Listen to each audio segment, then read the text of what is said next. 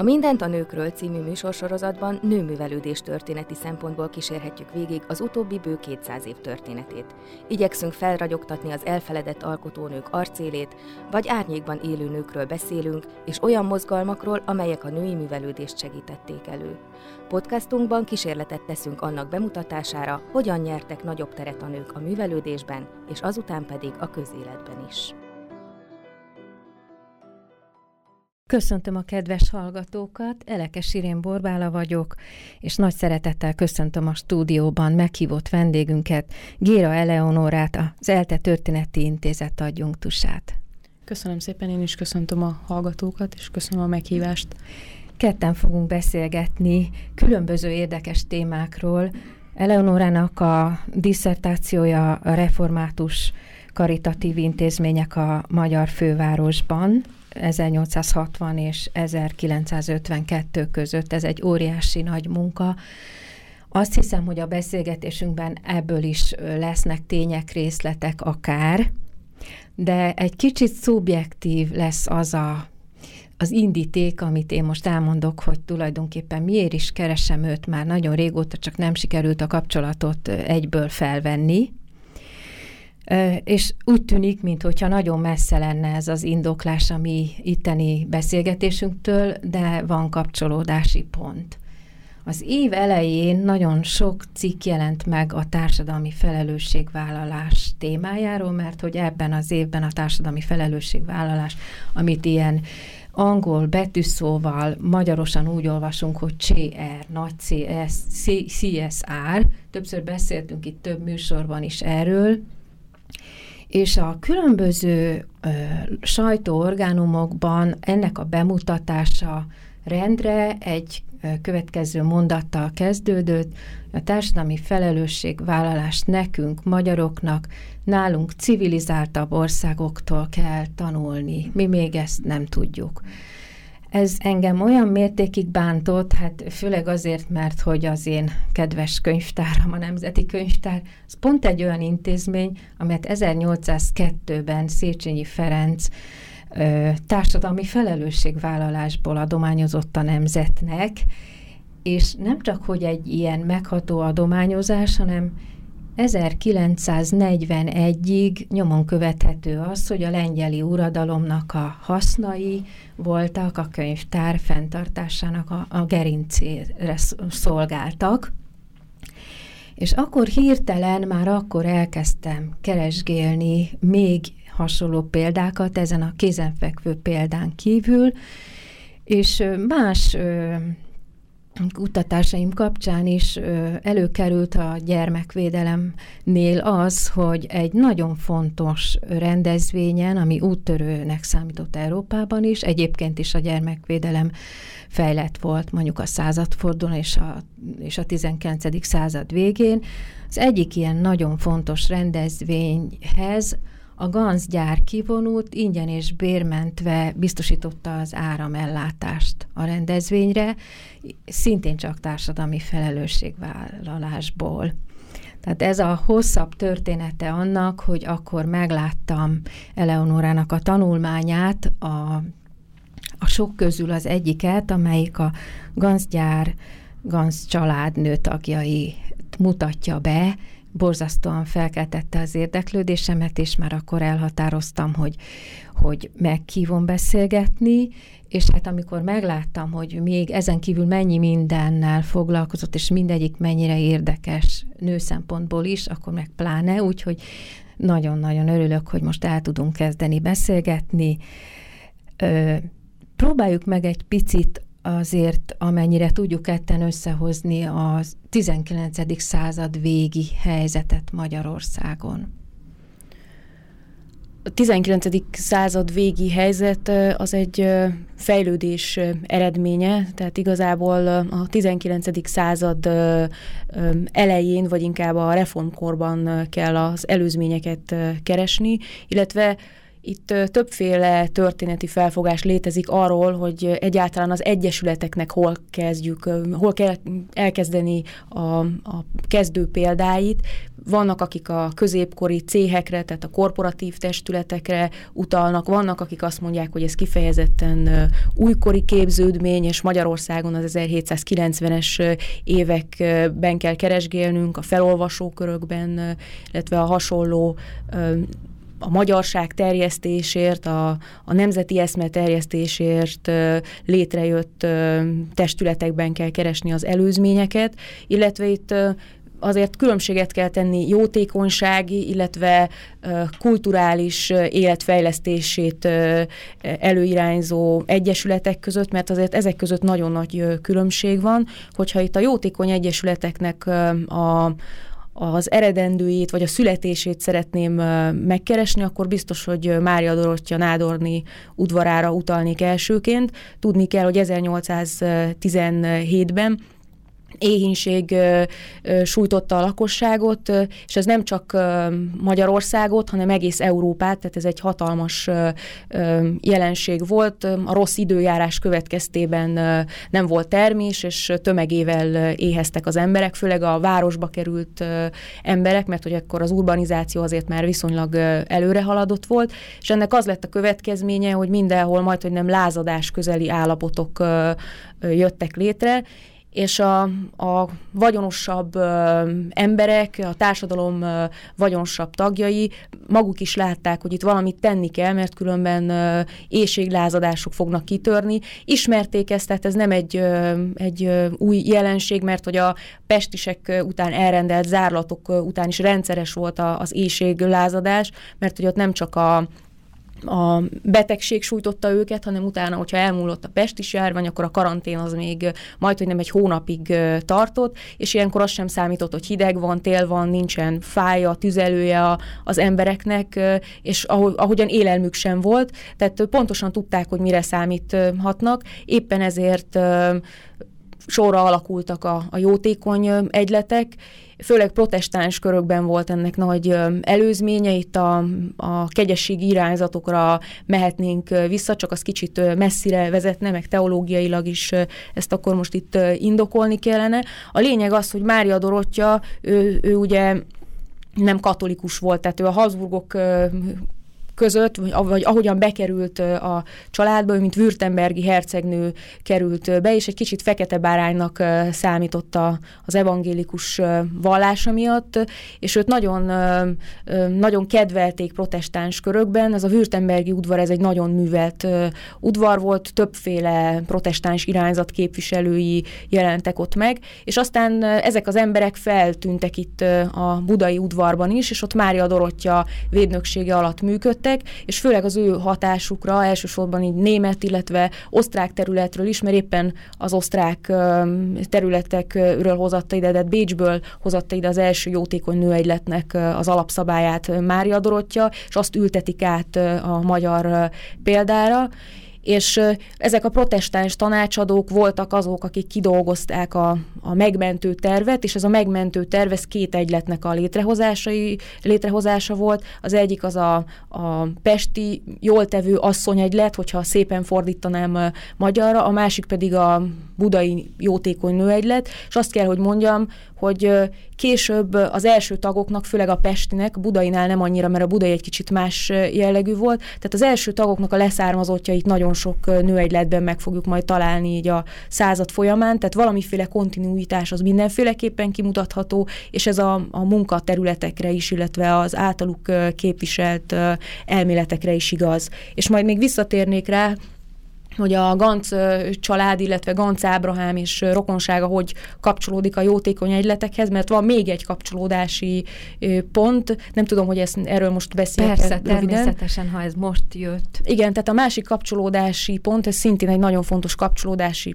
pont, az úgynevezett német leányegyháznak a kialakulása, mert hogy azt tudni kell, hogy Mária Dorottya tevékenységét azt az uralkodó nem nézte jó szemmel, és itt a szabadságharc után őt teljesen kiiktatták úgymond a köztudatból, és ezek az egyesületek is elhaltak, befejezték a munkájukat, és itt a neoabszolutizmus idején gyakorlatilag nem működött semmiféle ilyen közösség. Viszont a gazdaság az egyre inkább fejlődésnek indult, robbanásszerűen fejlődött, főleg Pest, az ipar is, ez egyben ide vonzotta a szegényebb embereket, elsősorban az Alföld szegény lakosságát értem ez alatt, köztük nagyon sok volt természetesen a református, és nem csak őket, hanem a képzett munkavállalókra is szükség volt, tehát a vasúti tisztektől elkezdve a mérnökökig, Európa tájáról igen sok protestáns özönlött ide. Ez egyébként nem minden esetben jelentett végleges megtelepedést, hanem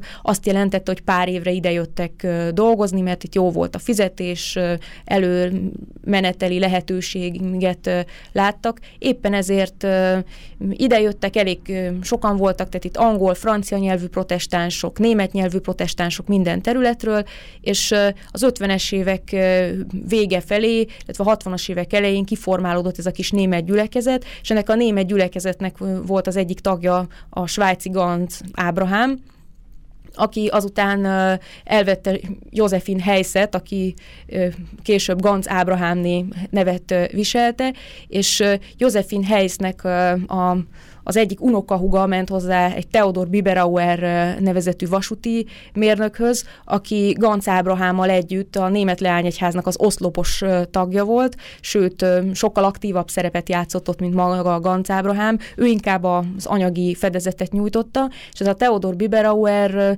ez egy nagyon, nagyon megszállott valaki volt, aki tényleg tenni akart a társadalomért, gyakorlatilag erre áldozta az életét, még a családi boldogságát is majdhogy nem elé, vagy az elé is helyezte ezt, a, ezt az egész mozgalmat, és ő számtalan jótékony egyletnek az alapító tagja, például az Országos Protestáns Árvaháznak is az egyik ö, kezdeményezője, de az evangéliumi legényegylettől elkezdve ö, nagyon sok, gyakorlatilag minden jótékony egyletben, amely protestáns kötődésű, ő ott, őt ott vezető szerepben találjuk, tehát mint a választmány tagját például. Egyébként úgy tűnik, hogy a jótékony egyleteknek bárki is működteti, bárki is hozza létre, megvannak a szervesen kialakult ilyen tevékenységi területei, melyek ezek, ezt áruljuk el a hallgatóknak. A tevékenység területei akár az oktatásban, vagy a betegügyben. Én elsősorban a gyermekvédelemmel és az egészségvédelemmel foglalkozó egyesületeket vizsgáltam. A tizenkilencedik században úgy álltak hozzá, ez egy kicsit liberális felfogásnak tekinthető, és Magyarországon ez, ez majdhogy nem végig megmaradt. Úgy álltak hozzá a jótékonyság kérdéséhez, hogy a gyermekeket, időseket, tehát mindenféleképpen azokat a rászorulókat kell segíteni, akik önerőből nem tudnának magukon segíteni, és önerőből nem válnának valakivé. Ez, ez megmarad a hagyományos keretek között, mert hogy régebben is körülbelül ugyanezt gondolták, de európai területeken nem ez a helyzet, mert Németországban, illetve Angliában, ott például a börtönmisszió is egy nagyon fontos tevékenységi terület volt. Ez Magyarországon nagyon gyermekcipőben járt, illetve hogyha már itt tartunk a munkaterületeknél, akkor egy példát szeretnék hozni, ez Dessewffy Emmának a a példája, tehát ő a szabadságharcban részt vett Dessewffynek a, a leszármazottja, pontosabban a leánya, és őről annyit érdemes megjegyezni, hogy a Lorántffy Zsuzsanna Egyesülethez csatlakozott fiatal nőként, de ő ott egy kicsit olyan zárványként működtette a maga kis csoportját. Volt néhány segítője, és velük elsősorban a börtönviselt nőknek tartottak bibliaórákat, őket próbálták valahogyan átnevelni, tehát mint, mint a modernkori szociális munkások olyasmi tevékenységek, tevékenységet ö, folytattak, illetve valamiféle szakmát próbáltak ezeknek a ö, raboknak a kezébe adni. Ez azt jelentette, hogy ö, megtanították őket a fehér nemű varrásra, foltozásra, csipkekészítésre, azért, hogyha kikerülnek a börtönből, akkor valamilyen tevékeny, értelmes életet tudjanak folytatni, és mindez még nem volt elég, ehhez még jött a gyermekek, gyermekeik gondozása is, tehát akik a rabságukat töltötték, azoknak a gyermekeivel foglalkoztak, hogy ne kallódjanak el, ne kényszerüljenek prostitúcióra, vagy valami hasonló dologra, illetve létrehoztak ők egy otthont, Ezt most bántalmazott nők otthonának, vagy krízis otthonnak nevezhetnénk. Ez az egyik külvárosban volt, és itt mindenki menedéket lelhetett, akit akár a férje elüldözött otthonról, akkor a cselédlányok, de az olyan cselédlányok is, akik megpróbáltak öngyilkosok lenni, és mondjuk savat ittak, de ez nem sikerült, és utána például az ő gondozásukat senki nem vállalta fel, tehát a kórházak nem erre voltak hivatottak abban az időszakban, nagyon kevés volt a kórházi ágy is, és ennek következtében ők az utcára kerültek volna, és koldusnál nem igazán lehettek volna többek. Ő ezt próbálta megakadályozni, és akkor nekik nyújtott menedéket. De azt kell, hogy mondjam, hogy ez a tevékenység, ez nem igazán talált megértő fülekre Magyarországon. Egy-két bírót lehet az adományozók között találni, és maga a Lorántffy Egyesület is úgy viszonyult ehhez az egészhez, hogy erről nem nagyon szerettek tudni. És előbb-utóbb ez, ez az ezerkilencszáztízes évek elején meg is történt, ez a kis csoport ki is vált ebből az egyesületből, és utána el, el is veszítettem a, a nyomukat. Éppen azért vált ki, mert maga az egyesület, tehát az úriasszonyok közössége, Szilasi Aladárni volt ekkor még a, az elnök, aki egy nagyon hosszú, nagyhatalmú hosszú valaki ideig volt. Igen. Igen, tehát Szilasi Aladárni ezt nem tűrte meg, és a, a többiek sem tűrték meg. Tehát valahogy olyan kínos volt ilyen emberekkel érintkezésbe kerülni, mármint olyan formában is, hogy adományt adni nekik.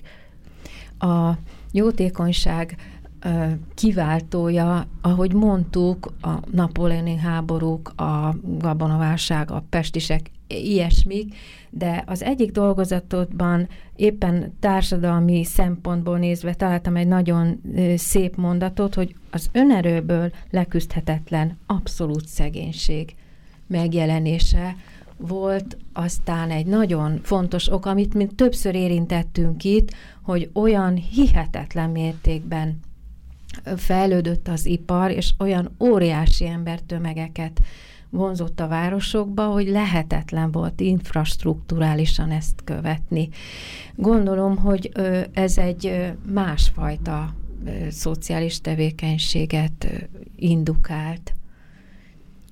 Természetesen másfajta szociális tevékenységet, de azt azért meg kell jegyezni, hogy akik valóban ilyen nagyon szegény állapotba kerültek, nem ezeket az egyesületeket tekinthették a megmentőjüknek, mert ezek az egyesületek az ilyen marginális szegényekkel olyan szinten foglalkoztak, hogy azt inkább gyülekezeti gondozásnak nevezhetném. Tehát elsősorban arról volt szó, hogy az úrihölgyek össze összejöttek, és ruhákat varogattak a szegényeknek, ezt karácsonykor szétosztották köztük, de különböző változatok voltak, tehát egy időben a Lorántffy Zsuzsanna Egyesület próbálkozott azzal, hogy a nagyon szegényeket felkarolja, de persze ez is elhalt az ezerkilencszáztízes évek elején, ott a gazdasági válságnak köszönhetően nem folytatódott tovább ez a tevékenység. Ez volt az úgynevezett mosóintézet, ami azzal foglalkozott, hogy a szegény munkás leányokat felkarolták, adtak nekik szállást, teljes ellátást kaptak, valamiféle kis fizetést is, és a mosóintézetben dolgoztak, mint mosónők, illetve mint a fehérneműk javítói. Aztán így nem kallódtak el, és hogyha szerencséjük volt, akkor valamelyik úrinő felkarolta őket, és cselédnek beprotezsálta valahová. És emelkedésnek számított. Igen, akkor az már emelkedésnek számított, de mielőtt még valaki azt gondolná, hogy ez egy olyan nagyon sok szegény nőt érintő intézmény lett volna, ki kell, hogy ábrándítsam, mert hogy itt azért olyan tíz-húsz-harminc főnél többet nem tudtak alkalmazni. De erre volt próbálkozás, csak egyszerűen nem sikerült ezt megvalósítani, mert olyan nagy tőkét követelt volna magától a, az anyaegyesülettől, hogy úgy gondolták, hogy ez a befektetés nekik nem éri meg, mert ők inkább más területeket szeretnének fejleszteni. Amit mégiscsak említettünk, vagy ahogy olvasgatni lehet róla, hogy bizonyos fokig sikertörténetnek számít a, az, a gyermekvédelem. És ebben nagyon érdekes összefüggéseket találtam itt a Jókai családdal kapcsolatban. Igen, hát itt a Jókai családdal kapcsolatban kevésbé ismert Jókai Jolánnak, Jókai Mór unokahugájának a személye. Ő ő jól ment férhez, tehát a, a férje ö, útján egyrészt a református egyházban is ö, kifejezetten fontos szerepeket töltött be a férje, másrészt pedig ö, minisztériumokban is nagyon fontos szerepet ö, töltött be, és ugye a Szél Kálmán kormányhoz nagyon jól kötődtek, és ennek köszönhetően ö, felkarolt egy ügyet, ez volt a, a, a országos ö, református ö, árvaháznak a A, az ügye, ez a nagypénteki református árvaház, és mivel jó időben volt, jó helyen megfelelő támogatókat tudott szerezni, ezért a Budaörsi Intézetet azt Jókai Jolán közbejárásának köszönhetően meg tudták valósítani. A zene után akkor erről részletesebben beszélünk.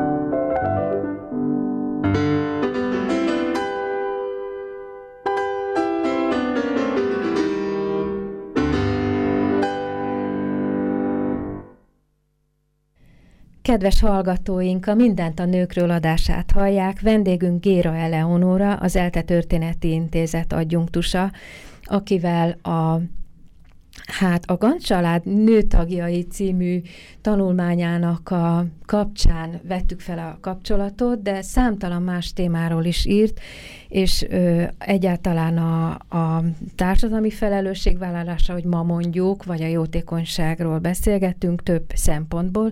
Most éppen ott hagytuk abba, hogy a Jókai család egyik oldalági tagja mit is ö, hozott létre. Igen, tehát a nagypénteki református árvaháznál tartottunk. Ez a ö, nagypénteki református társaság, ez még az ezernyolcszázkilencvenes évek legelején alakult. Ez a tipikus belmissziós egyleti út, amit ez a az intézmény bejárt, ez más egyesületeknél is tapasztalható. Ahogy már említettem korábban, itt is részt vett Theodor Biberauer is ennek az intézménynek a az alapításában. Tehát ő Ganz rokon. Igen, tehát hogy voltak, voltak a kezdeményezők, akik egyszer nagypénteken a templomból kifelé jövet találtak egy elhagyatott gyermeket, aki ott a templom mellett nagyon rossz állapotban kéregetett, és úgy gondolták, hogy az ilyen gyermekeket, mielőtt még elkallódnak, fel kellene karolni. És létrehozták ezt a kis egyesületüket, de mivel ők már annyi egyesületben tagok voltak, és a jövedelmük meg nem növekedett ezzel arányosan, így a lehetőségeik azok eléggé behatároltak voltak. Először azon gondolkodtak, hogy megosztják az erejüket, és a, amiük van, amit gyűjtenek, azt kiosztják ruha formájában, illetve élelmiszer formájában, aztán úgy döntöttek, hogy mégis inkább várnak, és valami sokkal nagyobbat hoznak létre, és megfogalmazódott egy gyönyörű program, ami hihetetlenül kiterjedt program volt, és hogyha ez megvalósul, akkor gyakorlatilag a németországi, illetve a nagy-britanniai példákhoz hasonló létesítmény jöhetett volna létre, de ez, ez azért mégsem így történt. Egy része azért megvalósult. Ők azt tervezték, hogy létrehoznak egy árvaházat, az úgynevezett züllött vagy züllés veszélyének kitett gyermekek számára. Azt, azt azért tudni kell, hogy a gyermekvédelmi törvényből ez a kategória kimaradt. Tehát az úgymond züllés veszélynek, vagy erkölcsi züllés veszélynek kitett gyermekek már nem fértek bele a gyermekvédelmi törvényekbe, és ez egy nagyon nagy probléma volt, mert már azok, akik belefértek, ők is olyan sokan voltak, hogy aztán a törvényalkotók maguk is meglepődtek, hogy micsoda intézményt kell itt most nekik működtetni, és próbálták szűkíteni a jogosultaknak a, a számát, de olyan tényleg annyira sok gyerek szorult volna rá, hogy törődjenek velük, hogy így akik közelében voltak ennek a műhelynek, mert azt tudni kell, hogy Szél Kálmán testvére körül, illetve a szűkebb munkatársai körül alakult egy kis kör, és ebből a körből nőttek ki azok, akik az ezerkilencszázhúszas, harmincas évekig a magyar gyermekvédelemnek a meghatározó alakjai voltak, és ők Ő közéjük tartozott Jókai Jolánnak a, a férje is, és Jókai Jolán itt kapcsolódott ehhez a, az egész körhöz. Ő ismerte ezt a református társaságot, ő is oda járt, Jókai Mór is jó kapcsolatot ápolt velük, és akkor Jókai Jolán belépett a hölgyválasztmányba, és meg, megalapította a saját kis hölgyválasztmányát, és a segítőivel együtt minden fórumra elmentek, hogy, hogy ennek az ügynek az élére álljanak, és olyan sikeresen működtek, hogy végül is a századfordulón vagy azután egy kicsivel megnyithatta a kapuit az úgynevezett Erzsébet intézet. Az Erzsébet királynőről és császárnéról nevezték el, és ez Budaörsön működött ez az Erzsébet otthon, és ennek egy sajátos koncepciója volt ennek a, az intézménynek. Ide olyan gyerekeket vettek fel, akiknek a szülei nem voltak alkalmasak arra, hogy a gyereket megfelelő felnőtté, tehát a társadalom hasznos tagjává neveljék. Akár arról is lehet szó, hogy nagyon szegények voltak, és félárva volt a gyermek. A másik ok az az lehetett, hogy akár iszákosok voltak, börtönbe kerültek, aztán ott is maradtak, vagy az egyik szülő börtönviselt volt. A gyerekeket esetleg elítélték kisebb kihágásokért. Persze, akik nagyon súlyos bűnt követtek el, azok nem kerülhettek ide be, tehát azok az úgynevezett javító nevelőintézetekbe kerültek. De ha egy pici kis lopáson, főleg, hogyha élelmiszer lopáson kapták a gyermeket, akkor bekerülhetett, és ami nagyon fontos volt, hogy a református elnevezés az itt megtéveszthető, mert itt nem csak reformátusokat fogadtak, hanem itt vallási hovatartozásra tekintettel nélkül vették fel a gyermekeket, de maga a vallási nevelés az nagyon-nagyon fontos volt, tehát a vallás erkölcsi nevelés, mindenki a saját felekezetének megfelelő erkölcsi nevelésben részesült. Fiúgyermekek voltak, vagy lánygyermekek? Ö, vegyesen. Vegyesen. Vegyesen voltak. Gondolom meg, megoldották ők az izolációt, mert akkor még szó se lehetett. Persze, ezt, ezt meg ez, lehetett ez oldani.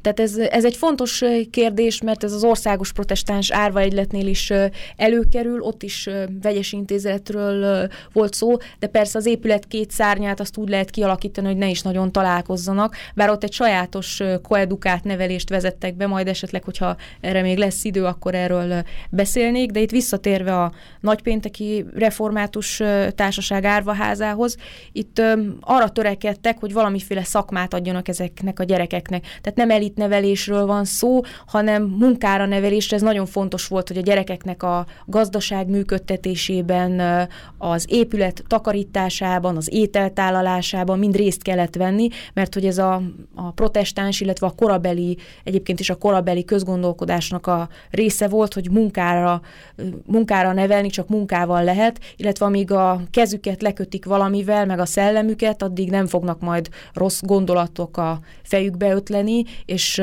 nem fognak letérni a jó erkölcs útjáról, és itt elsősorban iparon, iparos tanoncoknak, illetve gyári munkásoknak, a leánykákat pedig cselédnek képezték ki, és utána gondoskodtak arról, hogy megfelelő helyre kerüljenek majd dolgozni, és hát a további terv az az volt, hogy egy munkás intézetet is létrehozzanak. Ennek az lett volna a célja, hogy önképző körként működjön. Tehát akik belépnek tagok, egy nagyon minimális díjat kellett volna fizetniük, és ennek fejében könyvtárat használhatták volna, különböző tanfolyamokon vehettek volna részt, továbbképezhették volna magukat. Egyáltalán az, hogy ne a kocsmában italozva töltsék el az időt, hanem valamiféle hasznos tevékenységgel, amivel továbbképezhetik magukat, és tovább jut Hassanak, illetve ami még nagyon fontos volt, hogy takarékosságra neveljék őket, erre találták ki az úgynevezett fillér takarékpénztárat. És de mindenki betehette a maga kis pénzecskéjét, és akkor ott megőrizték nekik. És ez egy nagyon szép terv volt, csak sajnos nem sikerült ingatlan találni hozzá, mert hogy annyira magasak voltak az ingatlanárak a budai, illetve a pesti oldalon is, illetve hát maga az árvaház az olyan nagy költségeket rót erre a kis egyesületre, hogy ezt már nem vállalhatták. Illetve azt meg kell, ez, ezért mondtam, hogy a, a belmissziós egyletek tipikus példáját láthatjuk ebben a társaságban, mert az alapító tagok ennél kegyesebb irányultságúak voltak, és ők mindenféleképpen a, a vallás erkölcsi nevelésnek a a maximális erősítésére törekedtek volna, míg az új tagok, tehát Jókai Jolán és, és köre, ők már ezt nem így gondolták. És ennek az lett a, az eredménye, hogy egy szakadás következett be a, a vezetésben, és az alapító tagok, a régiek kiléptek, és a helyükre kerültek a, az újabb, jobb kapcsolatokkal, nagyobb vagyonnal rendelkező vezetők. És akkor utána ők viszik tovább ezt a társaságot, de ugyanez megtörtént az Országos Protestáns Árvaegyletnél is. Itt a Budaörsinél a tólig életkorhatár, az mi volt? Általában tizenhat éves korig tartották ott a gyerekeket, de azért ezt így nem vették ennyire komolyan, mert hogyha egy gyerek nagyon rászoruló volt, és nem tudták valahová elhelyezni, akkor kitaláltak neki valami munkát, tehát akkor tovább maradhatott. De ugye a tizenhat év az egyébként is ebben az időszakban az állami gondoskodásban is egy fontos határt jelentett. Határkő volt, és, és tulajdonképpen hát korán kezdtek el a, azok az emberek dolgozni, akik, akik fizikai munkából tartották fenn magukat. Uh, Még ez egy nagyszerű eredmény volt, de beszéljünk még egy kicsit a gyermekvédelmi kongresszusról, amelyik nagy dolog, hogy Budapesten volt az első ilyen. Igen, hát ez ezernyolcszázkilencvenkilencben volt ez a kongresszus, és ez egy óriási megtiszteltetés volt Magyarország számára, és ezt kiemelten kezelte az akkori kormányzat, a teljes minisztérium, tehát az összes minisztérium, meg mindenki, aki fontos volt a tudományos vagy a művészeti életben, mindenki felvonult ott. Jókai Mór volt például az egyik díszvendég, és ott mondott egy nagyon szép, nagyon megható beszédet, ez kevésbé ismert ez a, a beszéd, és, és mindent megmutattak nekik, amit csak lehetett. Tehát Magyarországról például készítettek egy olyan albumot, igen, inkább albumnak nevezném, amelyben felsorolták az összes működő jótékony intézményt, gyermekvédelemmel kapcsolatos jótékony intézményt, fényképeket mellékeltek, az eredményeiket publikálták, mert hogy nagyon komoly viták voltak arról, hogy az árvaházi nevelésnek magának milyennek kell lennie. És Itten... ezek érdemi vitáknak számítottak mai szemmel nézve? Hát mai szemmel nézve, meg az akkori szemmel nézve is érdemi vitáknak ö, számítottak. Ö, itt a koedukált neveléstől elkezdve a nevelési módszerekig nagyon sok fontos kérdés elhangzott, és például a nevelési módszereknél ö, ott, ö, ott volt igazán nagy vita, hogy mi a célra vezetőbb ö, a a poroszos, vagy kicsit olyan börtönszerű, nagyon szigorú nevelés a célra vezetőbb, vagy az, hogyha egy kicsit nyitottabb, családiasabb körülmények közé helyezik a, a gyerekeket, és akkor annak hatására majd, ez a, majd a, a lelkük is szebbé válik, illetve fogékonyabbak lesznek másoknak a, a problémái iránt, és egy kicsit kapcsolatba kerülnek egymással. Tehát ez a kettő, ez, ez végig húzódik a század elején is, illetve hát később is erről nagy viták vannak, hogy mi a célra vezetőbb. Itt az előbb is többször már említett Szél Kálmán volt a tiszteletbeli elnök, hogy itt olyan nagy neveket emlegessünk, akik mellé álltak ennek az ügynek, Tisza, mindkét Igen. Tisza, Csáki, Lassics, Vekerle. Tehát. Igen, tehát itt, hogyha Tiszára térünk, Tisza Istvánra térjünk ki. Tisza István egyébként is nagyon fontosnak tartotta a jótékonykodást, bár azt hozzátenném, hogy elsősorban liberális szemléletű jótékonykodásnak a, a híve volt, tehát ő is kifejezetten az elesetteket, tehát a gyermekeket, időseket támogatta, és ő is, és a felesége is a már emlegetett Lorántffy Zsuzsanna Egyesületnek a tagjai voltak, a felesége például díszelnöke volt ennek a a nagy nőegyesületnek, talán ez volt a legnagyobb protestáns nőegylet, ami létezett itt a magyar, Magyarország területén, és annyit talán érdemes megjegyezni Tisza Ilonáról, hogy Tisza Ilona nem volt az a maga mutogató személyiség, egy elég visszahúzódó valaki volt, de a nekrológiában írták az Egyesület nőtagjai, hogy hihetetlen alázattal viseltetett a jótékony munka iránt, hogyha kellett, akkor több száz vagy akár több ezer meghívót képes volt kézzel megírni, és, és mindig ott állt mögöttük. Ő tényleg nem volt az a típus, aki kiállt volna és hosszú beszédeket mondott volna, de az ilyen apró feladatokat, azokat mind nagyon, nagyon pontosan végezte, illetve hát a háttérben ő azért tevékenykedett, és a lobby tevékenység az az egyik fontos területe volt. De hát ha arra gondolok, hogy a, az egyik érintendő témánk még a Hermine, Igen. Ö, pontosan azt mondta, hogy uram, engedd meg, hogy elég kicsi legyek, most nem pontosan idéztem, akkor érthető a Tisza Ilona viselkedése, de hát kicsit Igen. előreugrottunk. Még maradva a kongresszusnál, nekem Bókai János neve is feltűnt, Igen. a híres gyermekgyógyász, de még más orvosokat is felsorolhatnánk, és a személy szerint még kiugrott nekem Csipernovszky Károlyné, aki már egy kapcsolódás, hiszen ő a Feministák Egyesületének lett Igen, később éppen akartam mondani, hogy tagja, és hát a... a... ahogy egyébként Dessewffy Emma is. Hát ők később együtt a Nő és, és Társadalom című folyóiratban ott a nevüket azt együtt lehet látni, de Csipernovszky Károlyné ő, ő inkább a filantróp irányzat híve volt, nem annyira a, a... a jogvédő vagy az ilyen... Nem, a filantróp irányzat az egy... az egy érdekes alakulat, sajnos az első világháború ezt a típusú jótékonykodást tönkretette. Tehát, Tehát ezt konkrétan így hívták?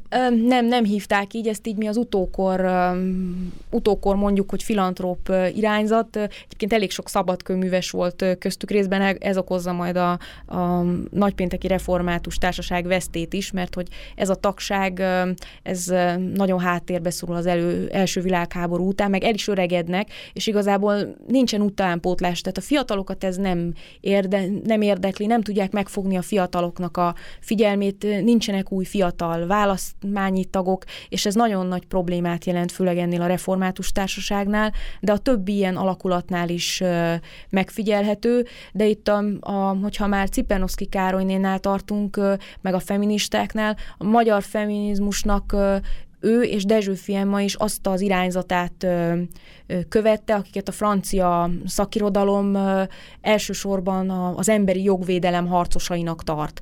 Tehát kifejezetten ez a a börtönviseltek, az, az üldözött nők, és ez kevésbé ismert. Tehát a feminizmushoz egy kicsit furcsán áll hozzá a mai közvélemény, korábbi sem állt hozzá jobban, de ezt az, az emberjogi aktivista szerepet, illetve kifejezetten ezt a jótékony szerepét a feminizmusnak, ezt nem, nem szokták hangsúlyozni. Pedig Tehát én Dessewffy Emma nevét még nem is nagyon hallottam például a krízis otthonával együtt emlegetni. Pedig ez tényleg a mai szociális Abszolút munkának modern. Az alapja. Abszolút. Igen. modern, és természetesen nagyon sokrétű volt a tevékenységük, és bár biztos, hogy kritikák keresztüzében is álltak, de én még azt is megkockáztatnám, hogy nem olyan jellegűben, mint manapság. Maga Igen. a szó. Tehát az vitatkozni az egy dolog, az természetesen is hasznos, de az, az nem jelentette azt, hogy kirekesztettek lettek volna.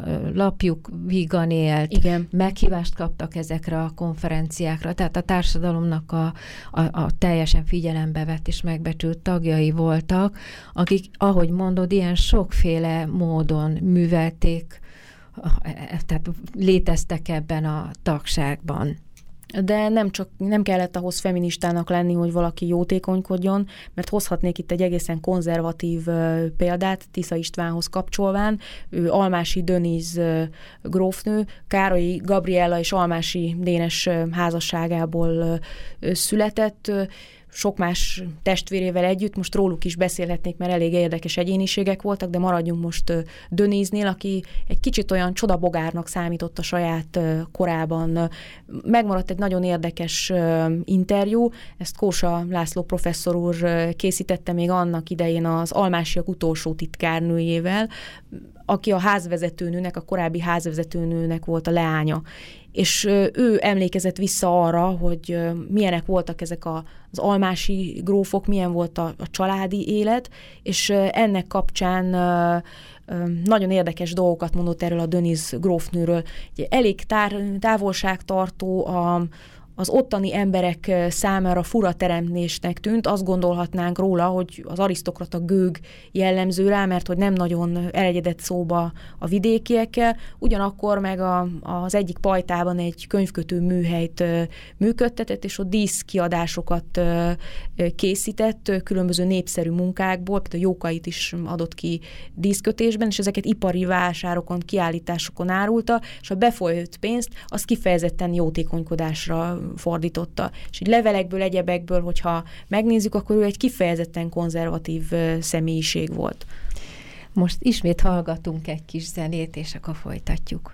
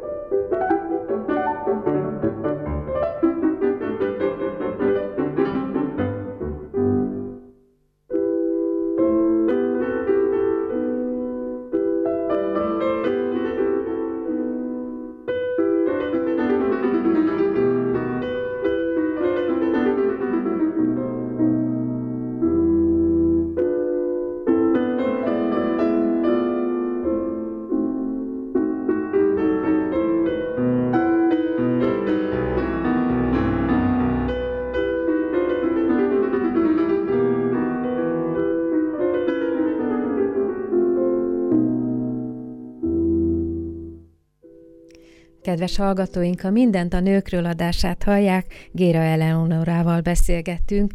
Említetted az előbb Almási Döniszt, ő valami másról is érdekes. Almási Dönisz arról érdekes még, vagy ismert a, esetleg a hallgatók számára, hogy Tisza István meggyilkolásakor ő volt a harmadik személy, aki a szobában tartózkodott. Hirtelen törtek be oda a Hermine úti villába ezek a katonák, vagy máig sem tudjuk, hogy igazából kik voltak ezek a személyek, és két hölgy tartózkodott még ott Tisza Istvánon kívül, a felesége és Almási Dönisz, aki egyébként Tiszánénak a rokona volt, tehát ilyen minőségben tartózkodott ott náluk, és a, a tanúkihallgatások, illetve a jegyzőkönyvek alapján ő viselkedett ott harcos amazonként, mert Tiszáné elájult, ő utána nem is tudott mit mondani, hogy mi történt, vagy kik voltak ezek. Almási Dönisz viszont felvette a, a harcot ezekkel a katonákkal, és az egyiküknek megpróbálta kicsavarni a kezéből a, a fegyvert, és ennek az lett az eredménye, hogy a, a fülén, illetve a kezén is kisebb uh, sérüléseket uh, szenvedett, és ő Tisza Istvánra, mint valamiféle példaképre, vagy atyai jó barátra uh, tekinthetett, és nagyon jó viszonyban uh, voltak.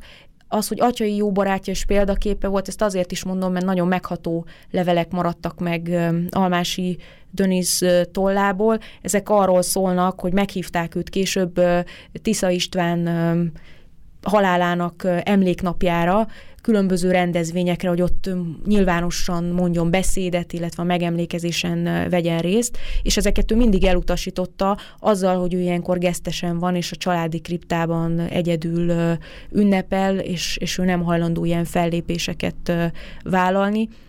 De ő, hogyha a leveleit nézzük, akkor tényleg egy kifejezetten művelt nő volt. Van egy irodalomtörténeti jelentőségű levél, az Országos Széchenyi Könyvtárban őrzik. Ez arról szól, hogy Almási Dönisznek egy adikötetet ajánlanak, hogy azt kösse be, és ki kell magából, és felháborodottan írja, hogy ő ilyen, ilyen arrogáns és zűlött embereknek a a műveit nem, nem köti be, ő neki valami hagyományosabbat küldjenek, ezt, ezt ő nem szereti. Hát akkor valóban konzervatív Herceg, volt. Herceg Ferenc az jobb lesz, mondta ő. Valóban konzervatív Igen. volt. Most viszont a műsorunk hátralévő részében, ha már az apropója a találkozásunknak Ganz Ábrahám volt, akkor egy kicsit mutassuk már be ezt a családot, meg a Mater Familiást főleg, és hát az oldalági rokonok közül ejtsünk szót Herminről. A családot bemutatni viszonylag nehéz, magát Ganz Josephint sem nagyon lehet, mert hogy a saját kezéből kikerült levelek, iratok, azok egyelőre még, még nem tudni, hogy vannak-e egyáltalán. Általában inkább hozzáírt levelek maradtak az utókorra. Itt Márinak, az unokahúgának a családja őrizte meg ezt, a, ezt az irategyüttest, ez tényleg egy nagyon érdekes családi anyag minden tekintetben, és elsősorban a családtagok szemével láthatjuk az ő alakját. Éppen ezért mint valami rejtőzködő nagyasszony bújik elő a sorok mögül, és hogy mennyire igaz az a kép, amit mi látunk, azt nem lehet megítélni.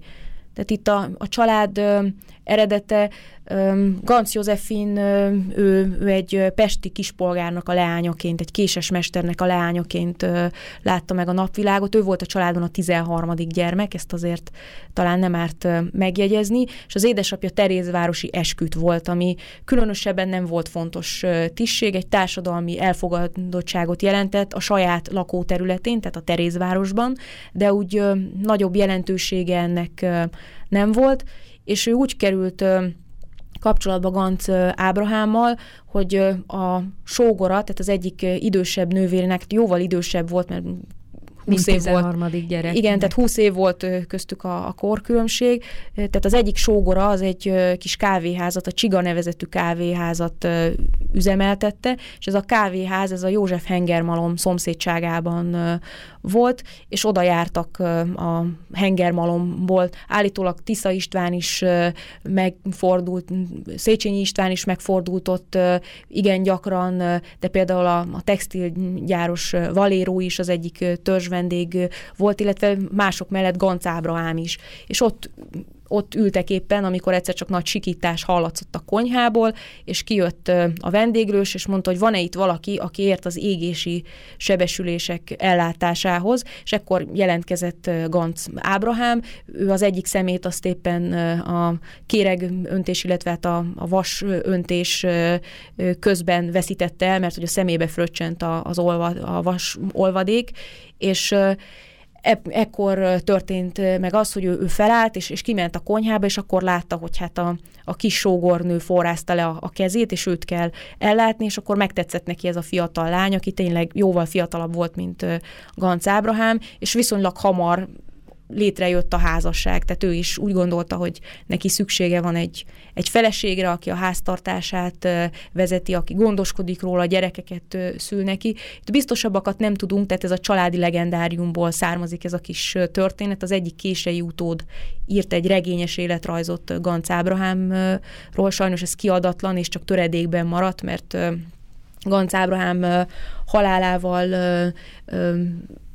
Bodoky Richárd, mert hogy később a, a nevüket magyarosították, Bodoky Richárd a kései leszármazott, már nem igazán tudott mit kezdeni, illetve úgy gondolta, hogy nem bocsátkozik semmiféle hipotézisbe, hogy most ez öngyilkosság volt, gyilkosság volt, vagy hogy mi áll a, a háttérben, de maga a mű az nagyon élvezetes. Nagyon sajnálom, hogy kéziratban maradt, mert tényleg amikor olvastam, akkor teljesen elvarázsolt. Ő egyébként nagyon tehetséges író volt, tehát nem ez az egyetlen egy könyve, de egy visszatérve a, a családi kapcsolatok hoz először is a Kórház utcai, vagy akkor, ahogy hívták, Spitálgászéi lakásba költözött be a, a pár, a Ganz pár. Ez körülbelül merre volt? Hát Cirka. Ez a vízi, vízivárosban található, vagy akkor ott volt, és ez nem volt egy tágas lakás, tehát ez egy viszonylag kicsi lakás volt, de Ganz Ábrahám mindig visszaforgatta azt a pénzt, amit keresett, és fejlesztette tovább az üzemét, tehát ez részben ennek köszönhető, hogy nem a a vagyonának, illetve a társadalmi rangjának megfelelő helyen lakott,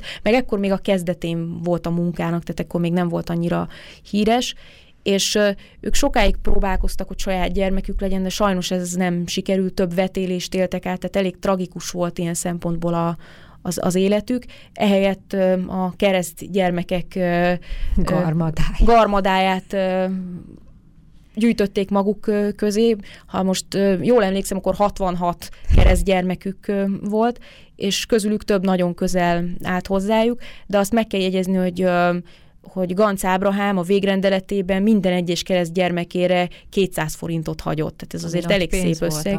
I- igen, és hát ezek a munkás gyermekek, az öntőmesterei leányaira meg háromezer forintot, tehát őróluk is példásan gondoskodott, és volt egy keresztgyermekük, ő Merkl Josephine névre hallgatott, akit elsőként fogadtak örökbe. Tehát ez csak idézőjelben értendő, mert akik így náluk nevelkedtek hosszabb-rövidebb ideig rokongyermekek, mindig szó volt arról, hogy a legalább két kislányt örökbe fogadnak, majd elmondom, hogy ki a, a másik kettő, de... de ez sosem jött létre, tehát erről beszéltek, szó volt róla, de valamilyen oknál fogva sosem történt meg a jogi aktus, de Merkl Josephine, ő olyan bátor volt, hogy ő Ganz Josephine néven írta alá a leveleket, a nevelő anyja tudtával, ő egyébként egy zenetanárnak és zongoraművésznek volt a, a leánya, az édesanyja pedig a kolerában hunyt el, és akkor így került a, a Ganz család gyámsága alá. A másik kisleány, ő Anna Pospes volt, a, arról a Terézia Heissről van szó, aki a Csiga vendéglősinek felesége volt, és az utolsó gyermekét, amikor világra hozta, akkor elég, ő volt a kis Anna, akkor elég rossz állapotban volt, és hát már renget, több mint tíz gyermeket szült szegény, nem igazán tudott helyrejönni, és így az élete utolsó éveit azt Josefinnél töltötte ebben a bizonyos lakásban, vízivárosi lakásban, és magával vitte a kicsi lányt is, egy csecsemőt mégsem lehetett magára hagyni, és akkor később a kis Anna ott maradt a, a Ganz házaspárnál, illetve később oda került Mária is, aki majd a Biberauer Theodorral kötött házassága révén válik itt ismerté, és ez a, ez a két leány, illetve Merkl Josephine ott éltek, közben mindenhova elvitték maguk, őket, tehát nagyon jó nevelést kaptak, angolul, franciául beszéltek, Londonba, Párizsba, mindenhová elvitték őket, ahova csak el lehet képzelni, illetve hát Kázbádba szerettek nagyon üdülni járni, akkor az volt a legfelkapottabb üdülőhely, tehát körülbelül olyan, mint ma a francia riviera, csak akkor inkább Kázbádba mentek, mint, mint oda. Viszonylag közel is volt, és hát az európai arisztokrácia oda járt nyaralni, hát ott uralkodók fordultak meg, és nagyon nagy társasági élet volt, ezt egy évben sem szerették volna kihagyni, és akkor így végül is ebből a körből kerül Mári kapcsolatban a Német Leányegyházzal, mert hogy Ganz Ábrahám tagja ennek az egyháznak, és úgy gondolja, hogy mivel jó nevelést akar, és elsősorban az lehetett a háttérben, hogy ő, ő protestáns nevelést akart, ezért Janisné Steinweg Hedvigre bízza rá a kislányt, aki elviszi valójában a gyülekezetbe, mert Ganz Ábrahám azért nem járt oda olyan gyakran, és Ott ismerkedik meg a belmisszióval, ami egy protestáns kegyes irányzat, és annyira meghatja, amit ott lát abban a közösségben, hogy egy nagyon érdekes megtérési történetet tulajdonítanak neki. Állítólag részt vett ott az istentiszteleten, a húsvéti istentiszteleten, és másnap azt a hírt kapta a gyülekezet, hogy a Mári kisasszony haldoklik. És ekkor a, a lelkész, König lelkész elment Gancék lakására, és ott beszélgetett a leánnyal, együtt imádkoztak, és utána gyakorlatilag csodás gyorsasággal meggyógyult. És ez elindította benne azt a vágyat, hogy ő a katolikus hitről, mert hogy Ganz Josephine is katolikus volt, a katolikus hitről áttérjen a, a reformátusra. És aztán a gyülekezet még férjet is talált neki. Ez is egy érdekes történet, mert hogy Theodor Biberauer akkor már meglett ember volt, tehát ő is idősebb volt a második feleségénél, mert neki volt egy első felesége is, és az első feleség a második gyermek szülése után nem sokkal elhunyt, és neki a társadalmi kötelezettségei, tehát a gyülekezet építése, maga az egyesületi munka annyira lekötötte, amellett, hogy ő egyébként a, a vasútnál nagyon fontos tisztséget töltött be, később a nyugati indóházának főnöke, és éppen ezért nem lehetett mit tenni, feleséget kellett választania, hogyha a háztartását és a gyermeke nevelését valakire rá akarta bízni, és a gyülekezet hozta őket össze. Tehát az egyik barátja, ahogy a levélben megfogalmazta, amit a testvérének, Herminének írt, ráirányította a figyelmét erre és a lányra. Akkor most érkeztünk Hermine nevéhez, akiről a nagyon kevés időnkben azért mondjunk valamit, mert ő egy nagyon érdekes életutat futott be. Ö, igen, ő volt Theodornak a legfiatalabb húga, és ő volt az első magyarországi születésű diakonissza, akit Kaiserswerthben a diakonissza intézmények leg legrégebbiében felszenteltek, és aztán külszolgálatra ment, elég rövid élet, élet jutott szegénynek, mert viszonylag hamar meghalt, ő Beirutban teljesített szolgálatot, és hát róla külön lehetne beszélni órákat, meg magáról a a diakonissza életről is. Én szerintem most elhelyeztük őt, illetve megpendítettük, hogy létezett, és szerintem mindenképpen térjünk vissza, mert azért azt elmondhatjuk, hogy a te munkádból tudom, hogy nem volt egyszerű, hogy ezt a pályát választotta, és úgymond ilyen kétfrontosan a családdal is ö, egy kicsit küzdelmes volt azt elfogadtatni, hogy ő ezt választja. Igen, hát a diakonissza lét az nem csak az ő esetében ilyen küzdelmes, hanem mások esetében is, éppen azért, mert hogy ezt a családtagok másféleképpen is értékelhették. Tehát nekik is meg kellett szoknia, azt is meg kellett szokniuk, hogy, hogy ő most nem akar hagyományos házasságban élni egyelőre, mert hogy ez azért nem jelentette azt, hogy ő egész életében nem mehet férjhez.